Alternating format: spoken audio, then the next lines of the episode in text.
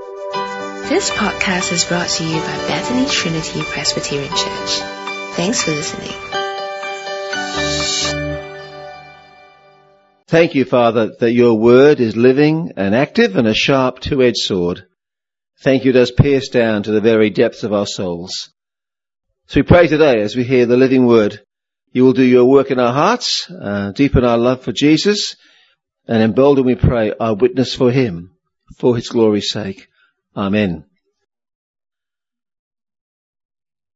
I'm not sure if you've heard of a man called Penn Jillette. Uh, he's one half of a magic performing duo called Penn and Teller. And I'd never heard of him. He's also quite an advocate for atheism, which makes this story all the more remarkable. He tells one performing, one time of performing a, a, a magic show, uh, and at the end a man came up to him uh, to compliment him and say how much he enjoyed the show. In fact, the man had played a part from the audience in the, in the show. And the man said, I brought this for you. And he gave him a little pocket New Testament and Psalms. And the guy said, I wrote in the front of it and I want you to have it. And Jillette said the man was a businessman and he wasn't crazy. And Jillette was actually moved by the man's gesture and he watched all this on video. He later, he later said this. He was kind and nice and sane and looked me in the eyes and talked to me, then gave me this Bible. I've always said I don't respect people who don't evangelize or proselytize. I don't respect them at all. If you believe there is a heaven and hell, and people could be going to hell or not getting eternal life or whatever, and you think it's not really worth telling them because it would be socially awkward, he said, this is the atheist speaking. How much do you have to hate somebody to not evangelize? How much you have to hate someone to believe everlasting life is possible and not tell them that? He then gives this illustration.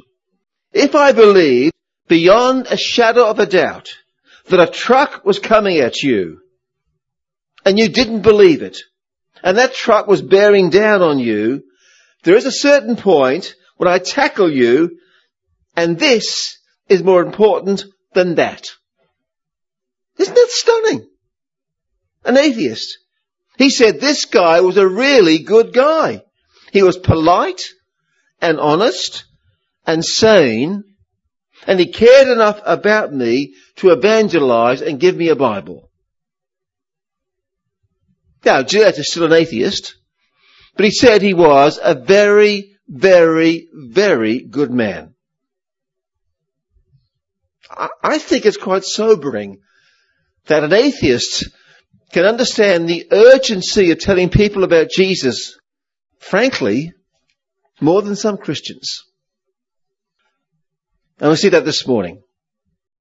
That we see today that, uh, that witnessing evangelism is part, part of our DNA as the church. We've just recited the creed, haven't we? Which we do in my church every week, like you. What we believe as Christians. I believe in God the Father. What about Him? Creator of heaven and earth. I believe in Jesus, God's Son.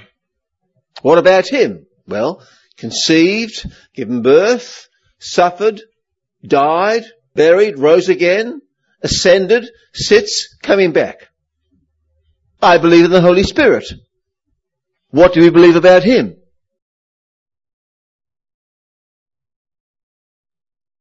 Nothing in the creed.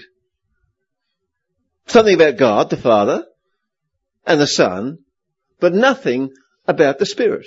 Now, I'm not saying let's change the creed after 2,000 years, not a good idea as a rule, but if, if you were to say one thing, you could say many, about the work of the Spirit, I might say this, I believe in the Holy Spirit who empowers God's people to witness to Jesus. That's a very important work of the Spirit. And we see that today, and that theme unites, I think, the, the chapter one of Acts, and indeed beyond that. Now, uh, Andrew asked me to speak today on Acts chapter one, which is a very, very long chapter, isn't it?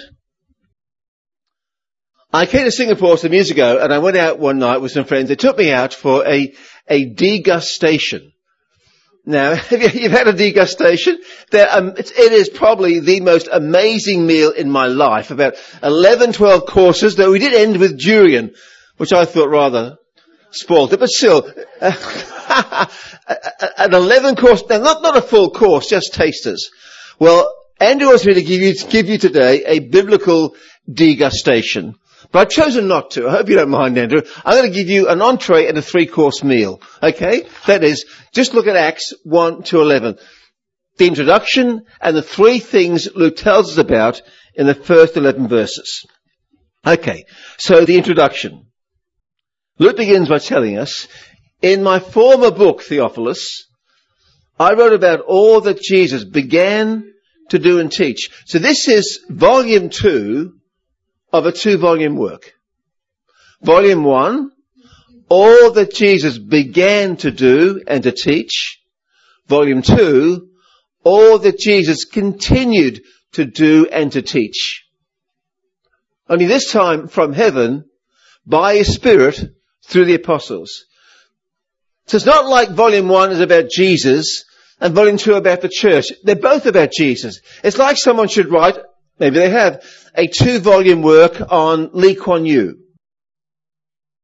I see I've done my homework, haven't I? Coming to Singapore. I've done my research. Vol- volume one, from the birth of Lee Kuan, Lee Kuan Yew to independence in 1965. Am I right? Good. And then volume two, from his, the time he governed Singapore until his death. So two volumes, the same man but in two stages of his life, right? That's what Luke Acts is. Two volumes about the one man really, but in the two stages of his life. One on earth, building the kingdom, one from heaven, building the kingdom. That's the introduction. And now we have the three things Luke tells us about at the beginning of Acts. The first is verses 3 to 5. He gives a summary of Jesus' teaching to the disciples. For 40 days, almost six weeks, he teaches about the kingdom of God, the lordship of Christ. Then gives a command, verse 4. Don't leave Jerusalem, but wait. Now these men are all Galileans, so it makes sense for them when our Lord has ascended to go back home, back to Galilee. But now he says, stay in Jerusalem because for a little while longer, Jerusalem will be important. The prophet Joel said, and everyone who calls upon the name of the Lord will be saved, for on Mount Zion and Jerusalem there'll be deliverance. Salvation is coming, said Joel, and it will all take place in Jerusalem. It's the center, so for two, a thousand years, the center of Jewish life and worship. It's the place where the Messiah died and rose again. And from Jerusalem, the gospel will go out to the ends of the earth. For a while it's important. In a while it won't be important. Rose spoke yesterday from Galatians. And Paul makes the point, which is striking. Once Paul became a believer, once in the first 17 years, he went to Jerusalem. It was no longer important for Paul. In 70 AD, it's destroyed. And today, it's really just a tourist destination for Christians. That's all it is. Its importance is finished. But back then, it was still important. It had one more important role to play in salvation. Because in Jerusalem, the Spirit will come upon the disciples. They'll be baptized, immersed, overwhelmed with the Spirit, and from there go out and bring forgiveness to the ends of the earth. So stay and wait. Next, verses 6 to 8. Let me read it again. Then they gathered around him and asked him, Lord, are you at this time going to restore the kingdom to Israel? But he said to them, It is not for you to know the times or dates the Father has set by his own authority. But you will receive power when the Holy Spirit comes upon you, and you will be my witnesses in Jerusalem and in all Judea and Samaria and to the ends of the earth. So the command to stay prompts from the disciples a question, and it seems to us a rather strange question, isn't it? Is this the time you'll restore the kingdom to Israel? Now imagine maybe you have a daughter. And your daughter begins university. And you say to her, Carol, when you graduate, I'll buy you a new car. So four years later, Carol graduates. So he asks you quite appropriately, well dad, is this the week I get the car? You promised, four years ago, you promised a car, I've graduated, is this the week I get the car? A, a proper question. Well, God had promised something years before. Isaiah 49 verse 6. Is it too small a thing for you to be my servant to restore the tribes of Jacob and bring back those of Israel that I have kept. I'll also make you a light for the Gentiles that my salvation may reach to the ends of the earth. God had promised when Messiah, when God's servant comes, I will do two things. One, I'll restore Israel. I bring out all, bring back all the scattered Jews back to their nation to live under their one king, their true king, their Messiah. I'll do that. And secondly, when that's done, I'll take salvation to the ends of the earth. There's the two things I'll do, said God. That's his promise. And God keeps his promises. So Messiah's come. So they asked the Lord, like your daughter asked you uh, after uni, you promised dad a new car, you promised Israel's restoration, when's it happening? Good question. And the Lord doesn't rebuke them for it. He simply says, that's not for you to know. God has set the time, the when, and the how.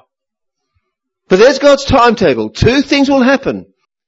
Israel restored, salvation goes to the ends of the earth.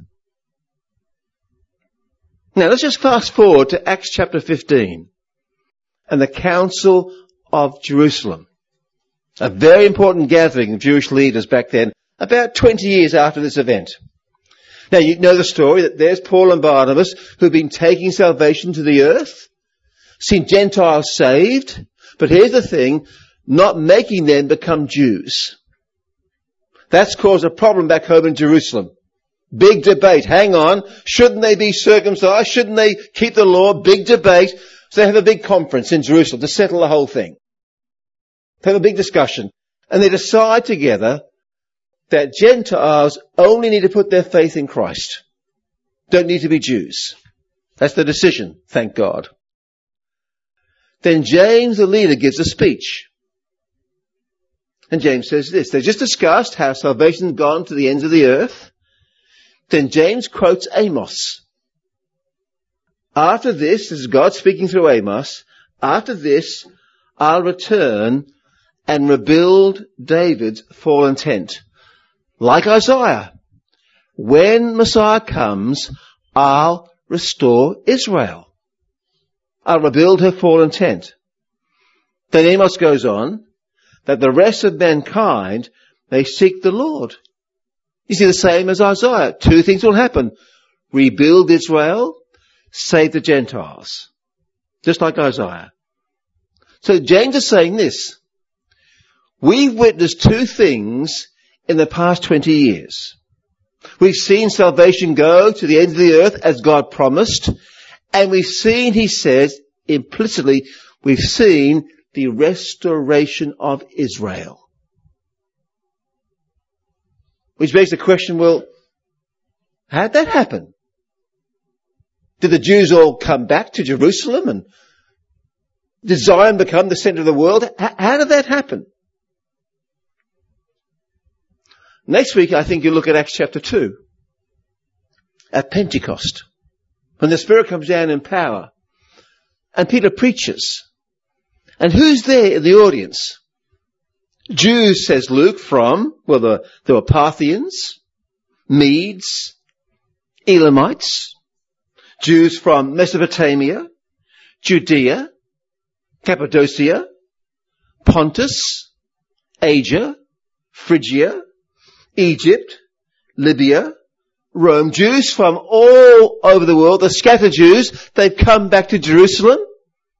They've heard Peter preach about Christ, their Lord and King, who's risen from the dead. They've believed. There's the Jews gathered together around their, around their true King Jesus. There's Israel being restored, not physically, but spiritually. As, as Jews turn to Christ, you saw there the spiritual restoration of Israel. It's taken place and it began at Pentecost. God kept his promise. Two things will happen when Messiah comes. Israel restored around their true King Jesus and salvation to the ends of the earth. So next words, verse 9. You'll receive power. When the Holy Spirit comes upon you, you'll be my witnesses in Jerusalem, all Judea, and to the ends of the earth. Israel restored, salvation goes out. Now, let me say th- two things about that for us today. First, how this does not apply to us. And secondly, how it does apply to us. First, these words apply specially and specifically to the apostles, to the twelve. They will take salvation to the ends of the earth. And we know from church history that they probably did. Peter went to Rome. Thomas likely went to India. As did Bartholomew, who also went to Armenia and southern Arabia. Andrew probably went to Russia. Philip may have gone to Ethiopia. Matthew to Ethiopia, sorry, Philip to North Africa. Simon to Persia. Matthias to Syria. They went and in all these places they were witnesses. They gave first hand testimony to what they saw and heard. We can't do that. We can't be witnesses like them. About two months ago, on, January 20th this year, in my city of Melbourne, on a Friday afternoon, on Bourke Street, a man drove his car. Do you, do you remember this? A man drove his car like that man the other day in Westminster, drove his car down the pavement, deliberately running down people. He killed six people, including a small, a few months old baby, into 20 others. A man called Muhammad Minhad was there and saw the whole thing. He said he saw three people hit by a car while he was waiting on the corner of Bourke Street and Queen Street. He said, and I quote, I saw a red car coming from the sidewalk hitting people. He was just driving. He didn't stop for anyone. The people were flying, he said. I think in a couple of months time, Muhammad Minhad will go to court and give testimony because he was a first-hand witness to that awful event. I live just a few streets away from Bourke Street, on King Street. I followed the whole thing online. I, I just followed it a bit, a bit later. I saw the video. I saw the interviews with people. I won't be going to court. I won't be giving testimony because I wasn't there. I didn't see it happen. All I have is secondhand news. And that's us. We are not like the disciples. We weren't there on the mountain to hear that amazing sermon. We didn't see him raise Jairus' daughter. We didn't see him walk on water or calm a storm. We didn't see him crucified or rise from the dead. We didn't see him ascended. We, we can't give first-hand testimony. We can't be like them eyewitnesses. To those words, you will be my witnesses, apply particularly to the disciples. But in a secondary sense, a derivative sense, they do apply to us. I just told you about that man in the red car who killed six people. I, I read about it. I saw the video. I've spoken to folk who were there. I, I, can tell you about it. And that's what we do. We tell our friends about what the, what the reports in the Bible. What we've read and heard. That's what we do with Jesus. We talk about his teaching, his transfiguration, his resurrection, second hand. But we too have received power from above. The same Spirit who empowered the disciples to testify dwells in us. My father became a Christian in his forties. I became a King Christian at university, and then by God's grace, my sister became a Christian, then my mother and my father. He joined a local church of Christ and for three or four years grew as a Christian. He went to Bible study, began to read the Bible in church. But sadly, after four years, that church began to implode. There was rivalry between the elders and fighting and abuse, and my father saw the very men who led him to Christ abusing each other, calling each other liars. And the church fell apart and has never recovered even 40 years later. And dad left that church a shattered Christian. He joined another church and for 20 years my father just warmed a pew and that's all. And I gotta say I, I began to doubt his salvation. I, I thought, how can you just warm a pew, just do nothing, bear no fruit for 20 years? By that time I was working in Pakistan. We began to get letters from friends at home who said things like, wait till you see your dad. Your dad's changed. So I came home one furlough and went to see my parents and my dad said, come son, I want to talk to you. He told me the story. He was retired. He was sitting at home one day. My, my mother was out shopping, sitting in a chair and just as men do when they're retired, I guess, just thinking about life. And dad prayed a prayer. Dad just said to God, give me the Holy Spirit. And dad's words were, junk. That's triple Z, H-U double N double K. God in a gracious way touched my father so that tangibly he knew he'd been renewed in his spirit. It had, it had a, my father was an electrician, a tradesman, left school at 15. But when God, by His grace, filled him again with the Spirit, Dad began at 65 or 66, he began to preach. He'd go to churches or, or retirement villages, give short Bible talks, just tell people what God had done for him. He began to testify to Jesus. It was lovely, just wonderful for me just to see that was wonderful. And it seems to me, friends, that's what the Spirit does. That's what we're all different. But I think when the, when the Spirit comes upon us, He empowers us to testify. That doesn't mean we get up like my father and give talks. That would scare some of us to death. But we are empowered, I think, to tell people about Jesus, often just one to one in conversation. Maybe through a letter, maybe through a song. But the Spirit empowers us, that's great work, to bring testimony to Jesus. They did it then, they do it now.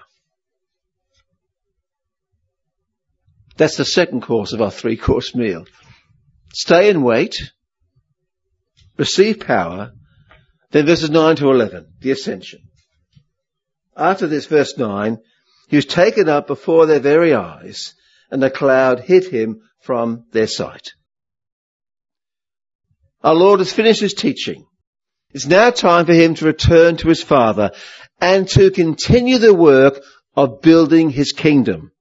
But only now he'll do it from his throne room, from, if you like, the control room of the world. I think it's a bit like a, a US president who spends a couple of years on the campaign trail building a movement, preaching a message, right? Uh, what's Barack Obama's message? Yes, we can. What was Hillary's? Stronger together. And we all know Donald's, don't we? Make America great again. So for two years, they proclaim their message and people come on board and believe it. Then finally, they are elected and the work is over. No. The work has just begun. Then the president ascends, as it were, he ascends to the White House. He ascends with a round of his cabinet, he ascends to his Oval Office, and from there builds his work.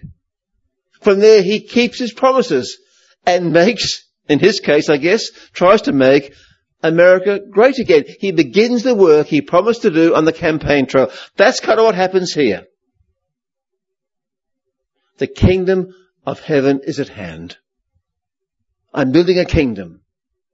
And now he's ascended to, as it were, his White House, his Oval Office. And from there Jesus now builds the kingdom he promised to build here on earth. And we're part of that. The great work of the ascension. And he's coming again, as he left. As Revelation says, look, he's coming with the clouds and every eye will see him. Stay and wait. Receive power to witness. The ascended Jesus rules from heaven. What a great passage, isn't it? Let me say two things first as I wind up and apply this for our lives. Number one is this. Don't forget who's in control. I'm not sure if anyone here works for uh, Price Waterhouse Coopers. Um, I, I, looked them up this week, PwC. They have almost a quarter of a million employees. Anybody here work for PwC? No. They have about a quarter of a million employees worldwide. A quarter of a million. In 157 countries, in almost 800 locations, including, of course, Singapore. If you work in the Singapore office, it's quite likely you've never met or will ever meet your CEO. His name is Dennis M. Nally. He rules PwC from the boardroom in London. You'll never meet him, but he rules your company. You have a great team here at Bethany Trinity with Andrew and Andrew and Y. Great team. That, that right? They get the names right? I just call them Andrew, Andrew, Andrew. That, that keeps that, that keeps it simple. A great team who strategize, but of course, they don't run this church. The one you can't see runs this church. Don't forget that because you can't see him doesn't mean he isn't in control and running things in this church and across Singapore and across the world, building his kingdom. He's the one in control. And number two, we've been baptized with power in order to bear witness. Luke doesn't say, or Jesus doesn't say, when the Spirit comes upon you, you, you'll, you'll convert many. Or you'll plant many churches. Or build up many in the faith. No, you're given, that, that may happen, but we are given power to testify to bear witness to Jesus. That's, that's our DNA, my dear brothers and sisters. That's our DNA. Baptized by the Spirit. Empowered by the Spirit. To give witness to what we've read. How God's touched our hearts. How God has forgiven our sins and given us the great hope of eternal life. What a, what a privilege. My dear friends, you don't, you don't have to be witnesses. You get to be witnesses. Get to be witnesses. of our wonderful Lord and Saviour. Let me pray.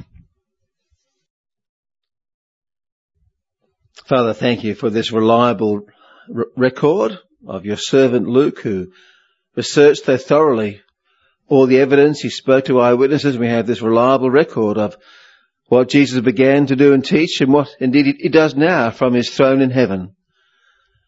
So thank you. We can have confidence in your word and the testimony of the apostles. But thank you too that this same spirit has filled us and changed us and empowered us and given us the same desire to make him known. So I pray for us again. I pray for me and all here this morning that we might again be filled with your spirit, emboldened in ways that are true and, appropriate and wise, emboldened to make him known to family, friends, those around us who know nothing of forgiveness, who have the truck bearing down on them, facing eternity in hell. Please empower us to bring to them the good news of sins forgiveness and eternal life. We pray this for their salvation and for the glory of Jesus. Amen. Thanks for listening to this podcast brought to you by Bethany Trinity Presbyterian Church. For more information, visit us online at busypc.sg.